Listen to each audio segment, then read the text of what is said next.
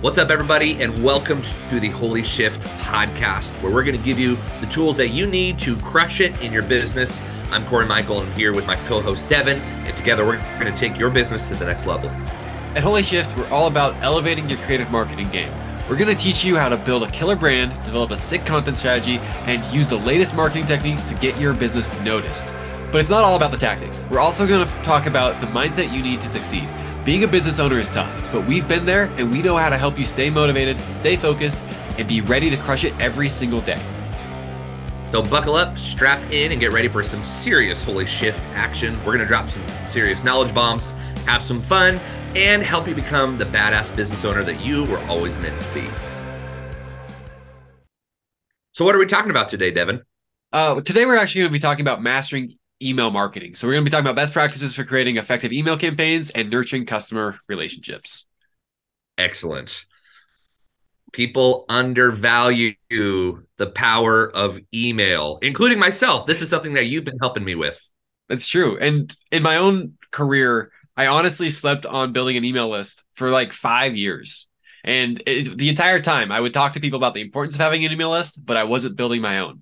Um, it wasn't until relatively recently that I like, what am I doing? I help businesses with their email marketing all the time, but I don't have my own email list. What's what's wrong with me? Um, so, but yeah, so what you will see buzz all around the internet all the time about how email marketing is dead. Well, this year, Constant Contact put out a report that said that email marketing still gets you $36 return on investment for every dollar spent, which means email marketing mm. is still the best return on investment for any marketing strategy. Uh, so anyone who says email marketing is dead doesn't understand numbers.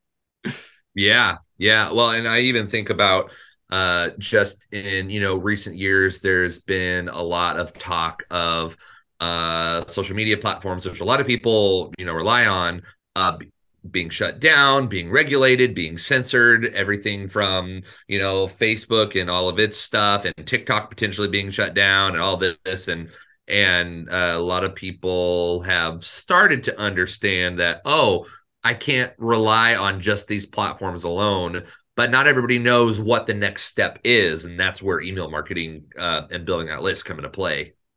That's absolutely right. Actually, that's uh, one of my notes on what makes email marketing so important is the concept of ownership. Um, mm. If you are building a brand on any platform, you can be deplatformed.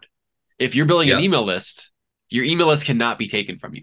Now, yep. technically speaking, if you're building an email list on something like uh, a MailChimp or an Active Campaign or Constant Contact, those companies have the right to shut you down if you violate their terms. They mm-hmm. don't have the right to take your email list. So you always can download your email list off of the platform, even if they tell you that you don't get to work with them anymore.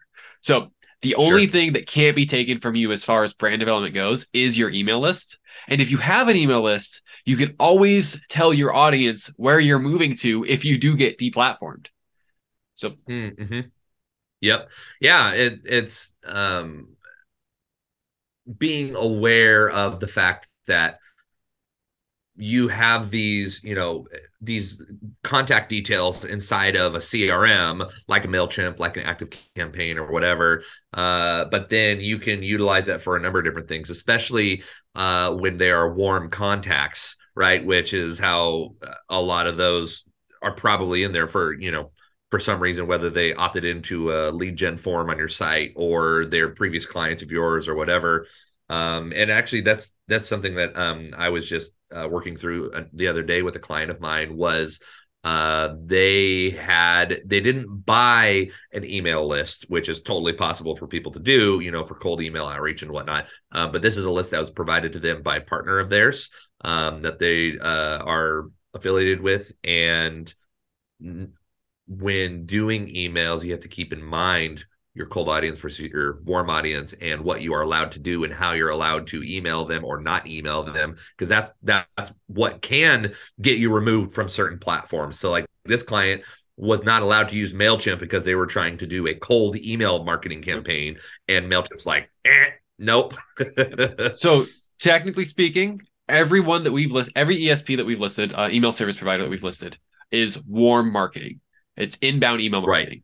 We haven't mentioned any yet that you can do outbound email marketing in. Um, that would be something like a like a woodpecker. And the fundamental distinction is uh, because when you start doing cold email outreach, you dramatically increase the odds of people reporting you as spam.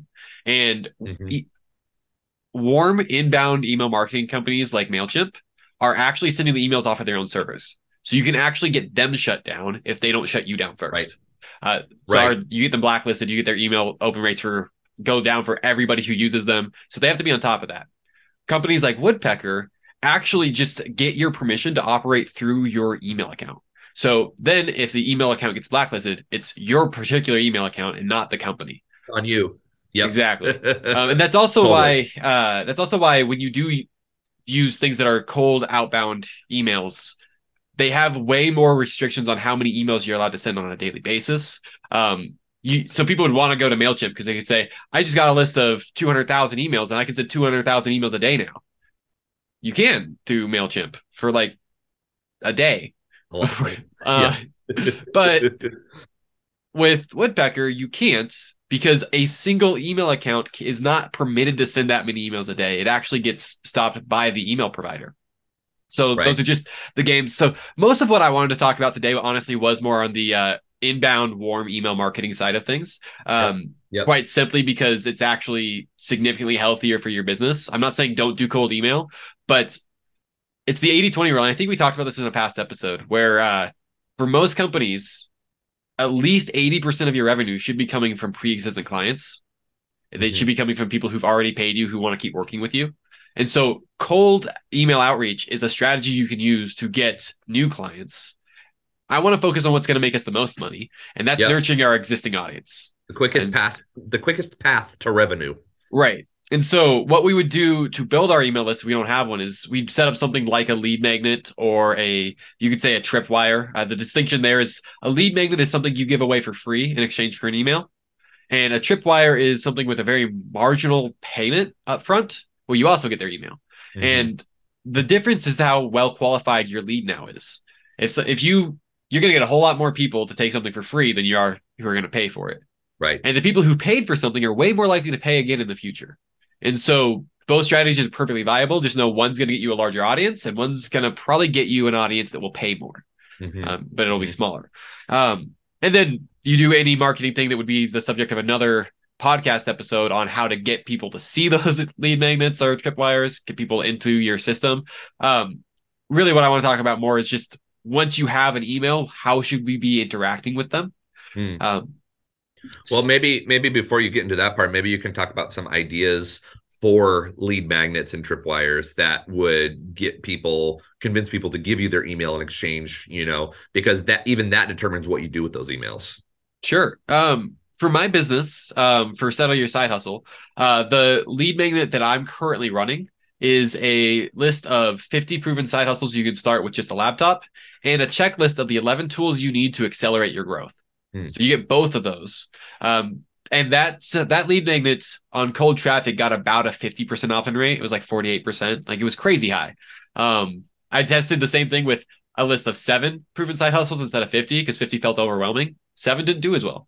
Um, okay, so we're gonna stick with the 50. Um, that's one example of a of a lead magnet that I've done. But your your lead magnets can be like the sky's the limit. You can say, um, you know, enter your name and email to watch this free training, and it can be a video. Um, enter your name and email to get this report, or you could do a quiz funnel. Um, so you could literally have people fill out a quiz and then send an email to get the results of the quiz. Um, if we were checklist you, you like do, if you're a, wedding planner, you know, you could give people a, a, a checklist of like, here's the ten, you know, top ten things you need to do to make sure you're ready for your wedding. Uh, and people, you know, really appreciate that kind of stuff. You could do uh like a lookbook or a, a mood board or a swipe file of just like giving people a bunch of resources into whatever your industry is to give them a whole bunch of value in this free thing. Yep. And if you think about it conceptually, there's this idea in marketing that we would call a value ladder. Um, and the value ladder just shows where all my offers line up, um, how much value they're giving to my client, and how much I'm charging. The first step on that value ladder is always something that you give for free, but it's always up on the value.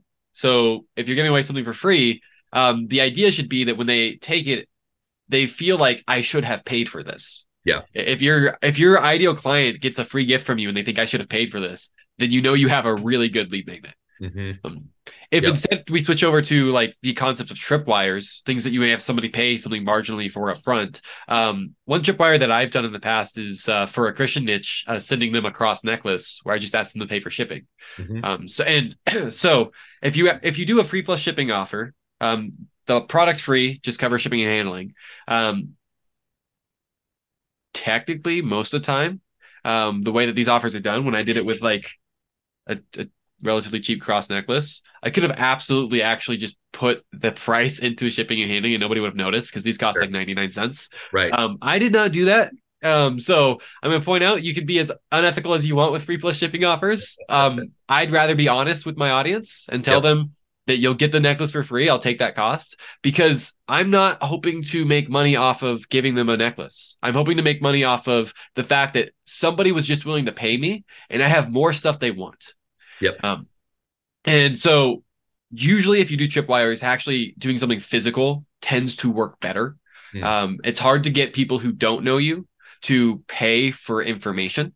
Right. Um, something physical is much easier, but it depends on your marketing strategies. If everything you're doing is organic, if everything you're doing is brand building, and like, then it's much easier to get people to pay for like non-physical things because they do know you already. Mhm. Um, and then what's going to happen in that case is uh, you're just going to get list segments. The people who bought something are in a higher priority list than the people who just got something for free because that list is probably going to pay you more money over time. You're going to want to market differently to those two different lists. Um, Yep. And also, you should actually have a system set up where you have where you can take people and they can transfer lists depending on their behaviors in your email marketing. Mhm. If somebody's over here, but then they actually buy, buy everything that you tell them about over an email, then that's the wrong list. They shouldn't be over there. They should move. Um, Yep. yeah.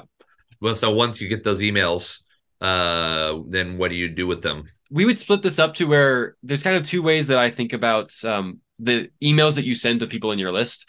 We have what are kind of known as like evergreen sequences, and then we have things that are typically called just email blasts. Hmm. Um, so an evergreen sequence is literally uh, the system that you set up through your Mailchimp or through your Active Campaign or your Aweber, where as soon as somebody signs up, as soon as they they join this list, then over the next 5, 10, 30, 90 days, they're going to get these emails in this specific order.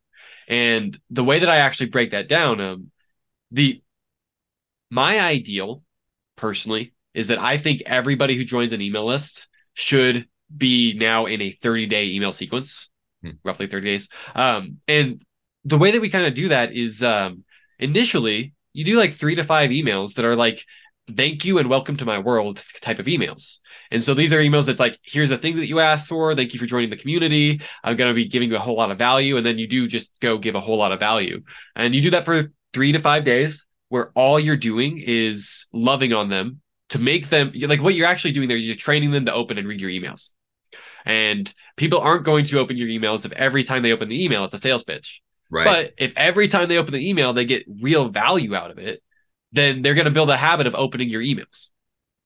From there, you do a series of promotions effectively. And these promotions are going to be like five to seven day promotions.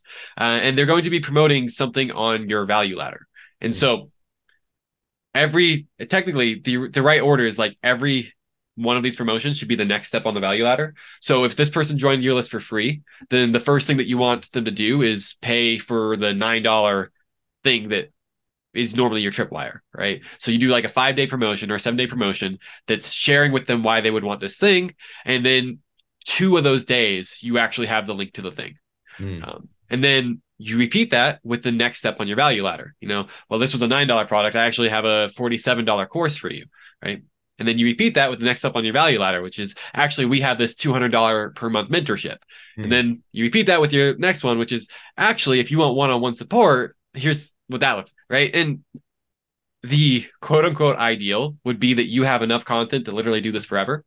Hmm. Um, but you're gonna have three, maybe four steps in your value ladder that it actually makes sense to blast your audience to. So that's what gets us to the rough 30 day mark.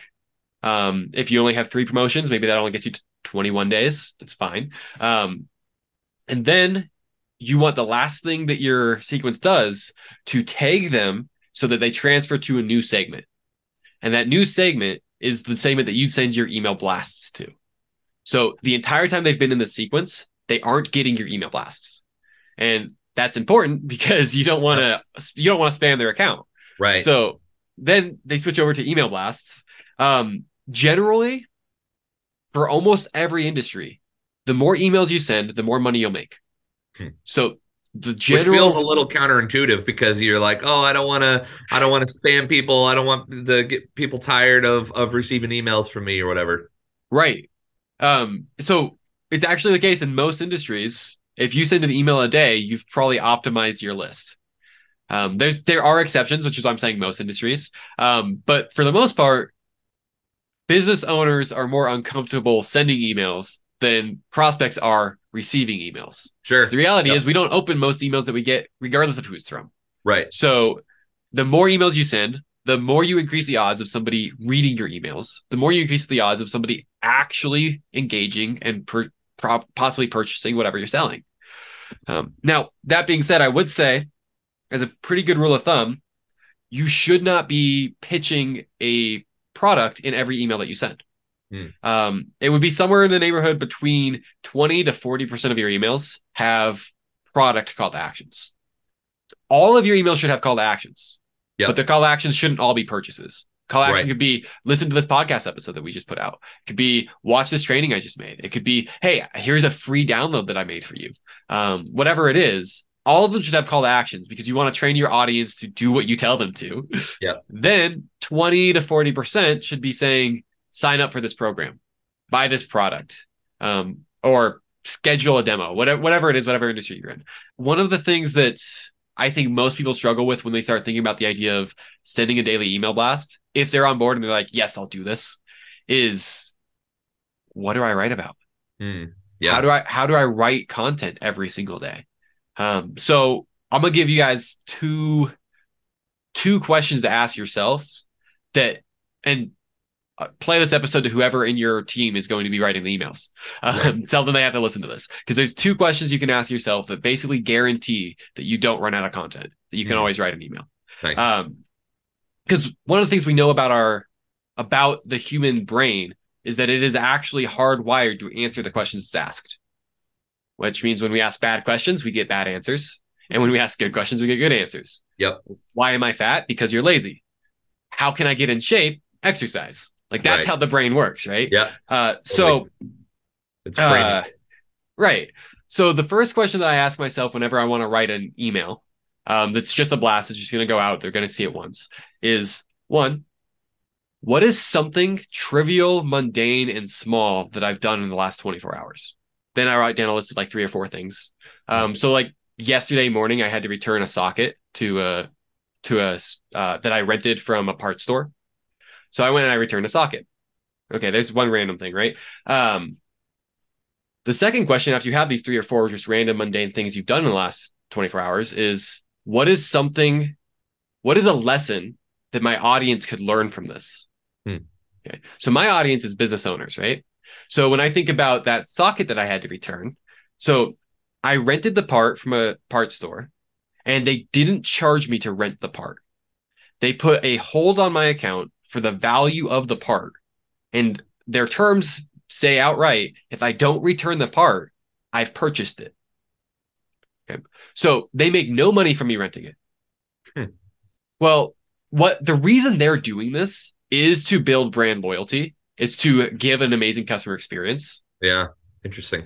And when I look at that and I apply that to my business, it feels very similar to when I offer like a 30 day money back guarantee.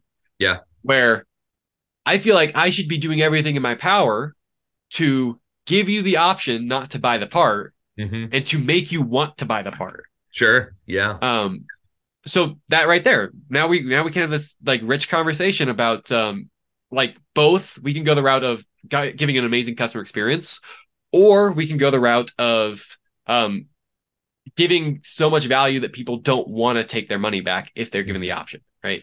Um, and that just comes from asking the simple question of what could be learned from this mundane event, right? Mhm. I did this last month where I visited my sister and she made macaroni and cheese out of a box. and she just followed the recipe. And the recipe, like just following the recipe, doing exactly what the box said, when the, the mac and cheese ended up being not even al dente, but like undercooked noodles. Um, and I thought that was fascinating because she followed the recipe to a T. And then it hits, I'm like, oh, so a recipe is very similar to buying a course. This works most of the time. And sometimes for un not fully understood reasons, it doesn't work. Yeah. But if I had a chef in the room, I've guaranteed the noodles would have been cooked properly. And that that would be hiring a coach. Sure. Right. So I just want to, so those are just a couple examples of how you can take these mundane situations and Yeah. simply by asking yourself, what's the lesson here? Yeah. You now you know what to write for your email. Yep. I, I've I've got an idea that I've worked with too. Um, that really it could work for email content as well as social media content. Um, and it's based on my experience when I was a pastor when I'd write sermons. Mm. Uh, the way that I wrote sermons, I actually manuscripted all my all my messages. Um, but the way uh, that I built those is I'd literally I'd sit at a coffee shop and I would write down um, questions that people have asked me um, about certain topics, right? And so I was leading a young adults group. I was the associate pastor of a church. So people would ask me stuff all the time about spiritual formation and theology and doctrine and general life stuff, whatever, right? And ask for my my opinion and expertise or whatever. Uh, and I would imagine myself, I'd, I'd sit in a Skype shop and I'd write these questions down, but then I would imagine myself if that person was in front of me and I was having a conversation with them, I would imagine the person that I was talking to as my uh, target audience, right? And so I would imagine like, okay, if I say this thing, how could they possibly respond? They might have these three different uh answer or you know questions related to this one topic and I'd use those as my three bullet points and then I'd create you know content out of that and so my sermons would be answering questions that people were asking uh, that uh, you know related to you know what I had expertise in. And so for people that are listening to this, you know, if you are an expert in whatever it is that you do, or you're a service provider, or you make products or whatever, like think about the things that people are asking you and tell stories about you know in your answers in the form of stories uh that are related to you know what these people are asking. Um, because for every one person that might be asking one question there's always 10 more. Uh and so that that's the way that i found to uh be able to write content for these kinds of things as well.